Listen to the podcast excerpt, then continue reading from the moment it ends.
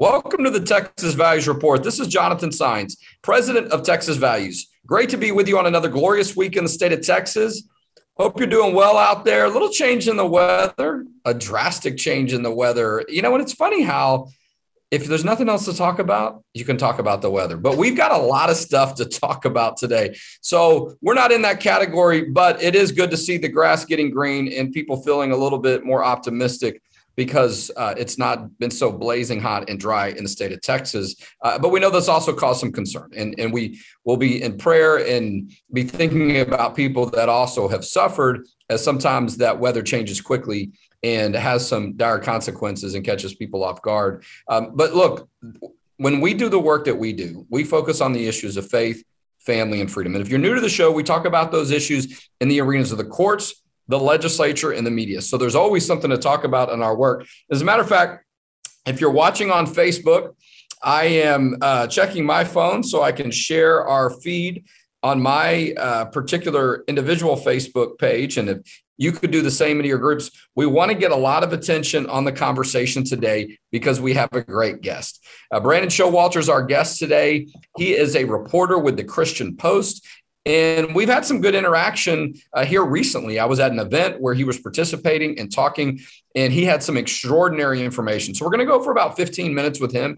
And then I'm going to have a little bit of commentary about some of the work that we've been doing, uh, including what happened at the State Board of Education this week. Wow, what a tremendous amount of activity, a tremendous victory, but it's not over yet. Uh, but I want to focus on our guest for our first segment because the information he's going to talk about, some of that was discussed at the State Board of Education and topic. But let me tell you a little bit about Brandon. He is a, as I mentioned, a reporter with the Christian Post. He's got his undergraduate degree from Bridgewater College uh, of Virginia.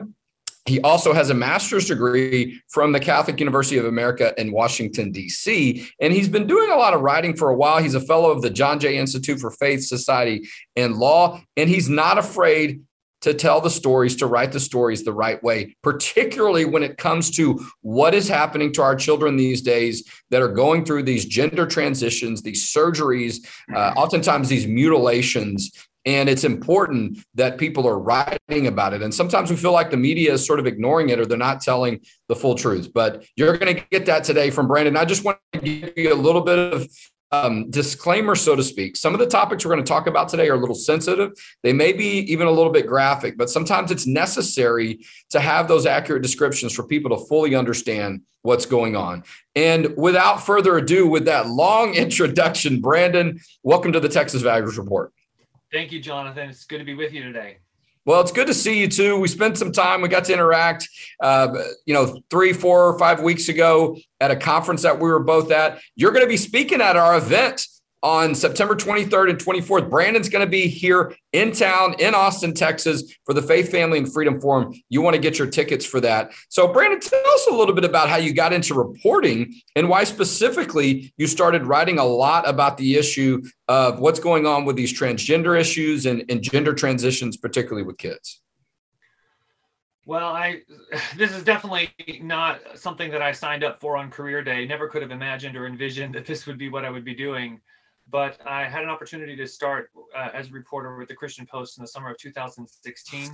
My first day, my first day of my trial period was actually the day after the Pulse nightclub shooting in Orlando. And so I was thrown wow. into reporting on some of these L G B T issues. And I was trying to be truthful and gracious at the same time. But what I realized was how quickly everything had gone from, you know, gay rights issues to everything trans, to the point where I saw how mass media was manipulating language and calling males she and her.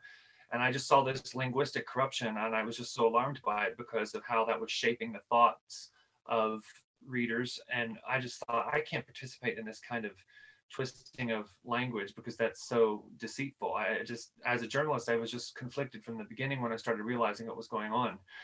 That was kind of what led me down the rabbit hole. And it was soon thereafter where I learned about how not only was transgender the big push, Uh, culturally amongst the elites and amongst corporations and, you know, the powers that be, I started seeing how this was a medical scandal. And Jonathan, before I realized what was happening in hospitals nationwide, my grid for understanding this was thinking, oh, there's a few transvestites who have gone undergone some of these, you know, medically unethical surgeries, but they're just down in New Orleans at Mardi Gras. There's probably nothing to it. When I learned that they were, this was happening to children, and that they were being given hormone blockers and then followed on with cross-sex hormones and then perhaps a disfiguring cosmetic, unmes- medically unnecessary gender surgery, I like to say that something inside me snapped and I was never the same since. And I just knew when I approached my editors and said, I think we need to go full bore on this because the media seems to be captured by this ideology. They're not reporting it critically. They're not scrutinizing any of this information.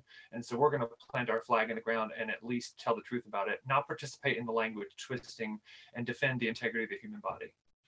We're talking with Brandon Showalter. He is a reporter from for the Christian Post. They're one of the most widely uh, viewed and read publications, if you will, online, particularly in the Christian view and the Christian space, but, you know, throughout society uh, as well. And a lot of that is because of the reporting that Brandon's been doing recently. And, and look, I mean, you read some of these issues and you almost don't want to believe them. They seem hard to believe. And so I think that's what happens a lot of times. People either, you know, they're uncomfortable with the topic. It's, it's hard to read about and think about it, you know, r- relates to issues that are, Uh, if you will, sexual or biological in nature, of, of maybe something that's a little bit more sensitive that people, you know, sometimes aren't very comfortable discussing or hearing or listening to. But I think a lot of it is, you know, sometimes people don't want to hear about it because it's hard to hear. It's hard to believe that it's happening, because if it is, and, and it and it obviously is, um, you know, it's something that you would think most people, the majority of people, would say, this isn't right. We, we shouldn't be allowing this to happen. And then when you hear about it, you think, gosh, well, what can I do about it? If these things are happening, it seems like, you know, you're sort of up against, you know, this, this wave of things happening. It seems like some of it is just sort of accelerated very quickly. And, and we've talked a lot about in Texas, because there's really no law in Texas that says you can't do these things. And I've described it as sort of the wild, wild west, you know, whatever people decide they want to do and, you know, they want to push their kids through, but it's really destructive and, and concerning. And so I'm, I'm, you know, I'm looking forward to hearing you talk about it in, in a little bit more detail when you speak at our event here in the Austin area on September twenty-third and twenty-fourth at our Faith, Family, and Freedom Forum, because I was blown away. And I work on these issues all the time. Our team does. Some of the detail that I heard you describe um, at an event we were at recently. And, you know, I, I'm curious too, um, some of it feels like the, you know, the, the media at large, the mainstream media, however you want to characterize them, you know, they're, they're almost trying to mislead people, or, or they're purposely reporting in a way that suggests that this isn't that big of a deal, or, you know, it's therapeutic and, you know, the, this helps kids get better. I mean, they're really trying to not only normal normalize it or maybe glamorize it, but really Uh, try to have an influence to where people won't worry so much about it. Um, tell me what your experience has been, what you, how you've seen the the mainstream media, if you will, reporting on this versus how you've handled it. Well, I often like to say that transgenderism is many things, but one of the main things that it is is a medical scandal. But the worst aspect of this is that the mainstream media is not scrutinizing it, but they're covering it up. And I think they're actually the most culpable, because they are not holding the institutions, the medical facilities that are perpetrating these atrocities against children. Uh, they're using lingo and euphemisms and language. They're covering it up. I mean, I make air quotes a lot when I talk about this because the words that they use are fake and they obscure the truth. They'll call it gender affirming care or gender confirmation surgery or, or all kinds of other nice sounding things that, you know, what you're really doing is chemically castrating youth and young adults. When you give a child hormone blockers, you freeze their endocrine system. And then especially if you follow on with synthetic opposite sex hormones, they'll wind up permanently sterile, very likely. So the, the dirty, grisly details are suppressed. Let me pause you for just a second there. We're talking with Brandon Showalter. He is a reporter for the Christian Post. He writes frequently on the issue of what's happening with these gender and sex transitions and sex change surgeries on kids. Um, there was something that you said about, you know, the impact of some of these procedures, right? um, and the fact, I mean, that's permanent, right? I mean, it, it it's having an, it's, I think you used the word sterilized. Mm-hmm. Yes. What does that mean? And I know what it means, but give a little bit more description so people understand what it means when a human child is sterilized. Well, in this context, what is administered is a hormone blocker like Lupron, Luprolide, or in the first case report that first emerged out of the Netherlands, it was, I think, tryptorelin. And it's a drug that is used to stop the hormonal signaling in the brain, which, you know, when you're pituitary, it's, it starts that process as, as the pubertal processes. And puberty is where sort of everything started, starts to kick into gear. And so if you halt that, and then you follow that on with an opposite sex hormone, and you hijack your hormones to a level that they would never be, your your fertility is destroyed. Yeah. So so and and to just sort of put it fertile, and you to put it in simple terms. Yeah. If you're if you're a female, if you're a woman, if you're a young woman, a girl, you no longer have the ability to have children in the future. That's right. If you're a young boy, you no longer have the ability to create or be a part of that re- reproductive process. Right. As well. You, as a child, right, the decision has already been put in place that that part of your life that is often a part of people's lives as they get older, it's already been settled. Yes. And there's no going back a lot of times with some of these procedures. There's no reversal. The, the line that is tossed out by gender activists is that they are completely reversible. That's totally not true. Uh, that it's just how they get away with keeps saying that, when the N H S in England has since revised its website saying that the long-term effects of these experimental drugs are not known, and other nations in Europe are moving away from this treatment protocol, if you can even call it treatment. I don't even like dignifying it with that name. But in addition to being sterile, they won't be able to have children reproduce. They won't have sexual function. Your genitals won't even develop. And so they'll be shriveled up, and you won't enjoy sexual relationships. I mean, yeah, there's just so much that this destroys. So, well, and I could imagine, Brandon, we're talking with Brandon Showalter. He's the a reporter for the Christian Post. He writes a lot about what is happening, the tragic things that are happening now in some areas of the medical, so-called medical community, that are performing surgeries and operations and procedures on kids that are stopping the, you know, the natural puberty development, also creating uh, situations where they have irreversible impact on their ability regarding uh, issues of sexuality moving forward. I imagine it's got to have some impact if you're interrupting puberty, just also on your own normal development, whether it's sexual or not. Yes. Psychologically, you're not then at the same place as your other peers, because puberty is something that often you go in, you go, you experience it alongside other young people. But it also, I mean, it affects everything. This, that signaling, the endocrine signaling that that sets in motion, it's about bone development happens during that time, brain development, your whole body, and it's not a very comfortable experience. Most adolescents don't particularly enjoy puberty, but the human body needs it. And so the idea that you would do that to a child, I mean, the only time that these drugs, from what I understand, are actually approved is if a child has a condition called precocious puberty, where that would be where a child somehow goes into puberty too early. And so they administer a blocker so that the child can, you know, go through puberty at a normal age. Yeah. But that's highly scrutinized. There's a broad clinical body of work where they do that. These drugs are pretty rough as it is, but at least that's a medical condition for which. Well, and I and I imagine. Yeah, that's not a case. I imagine it's a healthy puberty with this gender experiment. Well, and I imagine that's a rare medical condition. And I imagine that, you know, the, the medical community or whoever's in, involved in that presents, here's some of the risk, right? I mean, yes. You know, that it's, and you could decide whether or not that's really necessary, but maybe in some ways, you know, there's a little bit more thought of, okay, we're just trying to, um, you know, correct something or temporarily do something.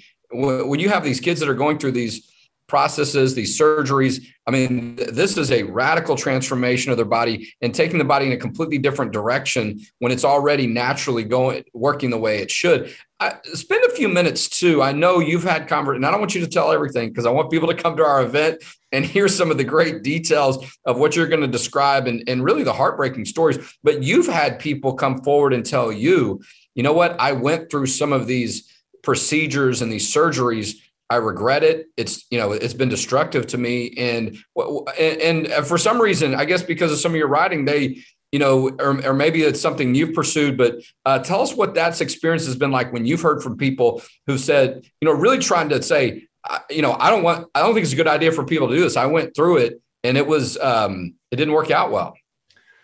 Yes. Well, I, I, there are two people that come to mind. Both of them happen to be men, one of whose story I, you know, was able to report, and the other, it was just on background. But, and I've heard from other people who have undergone varying degrees of this experimental medicalization, you know, hormones and some of the other things. But the, the two people that come to mind are both men who, as young men, I think one was in his early twenties and the other was um, in his thirties. They were both castrated. They underwent orchiectomy, and they were both mentally unwell. And there was strong evidence to suggest that the doctors, if you can even call them that, were just in it to rush them down the conveyor belt of this whole experiment. I mean, it sounds pretty gross, but well, but they, you know, but, but you know, Brandon, be, yeah. you use the word experiment. That's what it seems like. It, it seems like yeah. this this movement, this effort, this industry, that it's because no one has really had enough time to look at the long-term effects. And, and some of the ones that have had, it seems like they want to shut them up. I mean, it. I think it's you're accurate to describe it as an experiment. It's it, it's grotesque. Um, the one story I did report where it was a man who underwent the orchiectomy, the testicle removal. Uh, these are pretty gruesome details. Uh, but well, and hang on to some of those. Hang on to some of those okay. for the event that we're going to have. But people I'll, can I'll, imagine. I'll say this. I'll yeah. say this. His endocrine system was severely compromised. He wound up suicidal, and uh, he had just destroyed sexual function, and I'll just leave it there. Well, but it, it experiments brutalize the body. This is not helping people. And I think that's probably what you're getting at. Some of the normal bodily functions that go on with those parts of our body right. are interrupted. And, right. when, and destroyed. And destroyed. destroyed. And so, you know, fluids and other things have to leave the body one way or another. And when they're not able to, I can just imagine what some of that stuff might be like. Um, it's not medicine. This is not good medicine at all. I mean, and, and so, and and you've written about this. Tell people the website that you have for the uh, Christian Post that you write for, and so they can find some of the articles and, and get a little bit more detail on that. We're at christian post dot com. On Twitter, I'm, my handle is at Brandon M. Show. And since we're talking this week, I'll just point them to my latest piece, which is talking about how trans surgeries, these brutally invasive, medically unnecessary, disfiguring surgeries are indeed being done on minors. There's a lot of gaslighting from the legacy press insisting that that's not happening. But if they read that piece, what I did was kind of hold up the mirror and say, I've got the receipts, here are the citations, here are the peer-reviewed medical journals where the gender clinicians say in their own words that yes, these surgeries have indeed been done, done on people under the age of eighteen, and there's data tables and page numbers. You got the whole, the, just read the original documents. Like, they can lie all they want, but the records, the documents say otherwise. The original source material is indisputable. No, look, and I mean, you know, the uh, the medical community is feeling the heat and the pressure, and they should, uh, you know, and, and for whatever reason that they continue to move forward, and some do, uh, but we know for many years there were doctors, credible doctors saying, hey, this isn't a good idea. And eventually they either got silenced or they were pushed out of the process, or they decided, well, I guess, you know, I guess I have to be a part of this, or, you know, there was less attention on them. But there had been reporting for years before where doctors were saying, hey, let's not go in this direction. And so it's tragic to see it happening. But you talked about the suicide rates, right? We we had testimony on these issues at the Texas Capitol, and we're pushing for legislation to stop this type of uh, grotesque, these procedures on kids. And this is what one of the um, psychologists, a, a, a PhD, said, that it's counseling that works best. It's getting in there and having that type of help. That is where they actually see some success of dealing with some of these things that create, you know, that that um, individuals are dealing with that might lead them to think, oh, I should change my sex, or I should go through this surgery. And so why we're not putting more focus on that when that's what works, that's what helps prevent suicide, mm-hmm. is really troubling. But you're going to be at our event on September twenty-third and twenty-fourth. You're going to talk a little bit more about that. Before we leave, you said there was an announcement yesterday. Tucker Carlson is coming out with a movie that's, or excuse me, a documentary that talks about some of this. What's the name of it, and what do you think it's going to be about? Well, I'm in it, actually. Um, so I can say it's it's called Transgressive, the Cult of Confusion.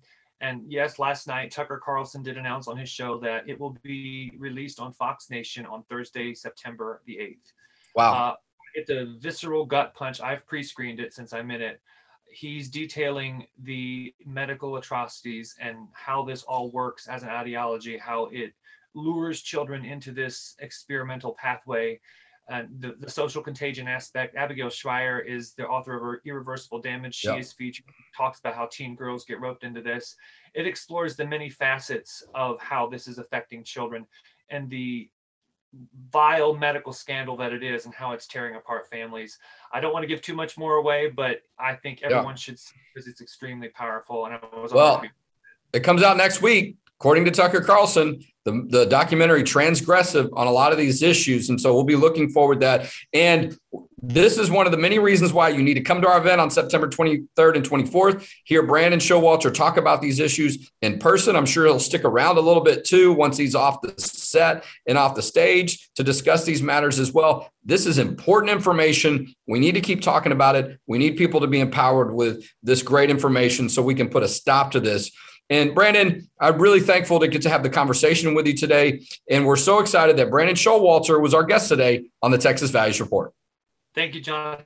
Looking forward to being with you all next month, uh, here soon. Yeah. All right. Appreciate you.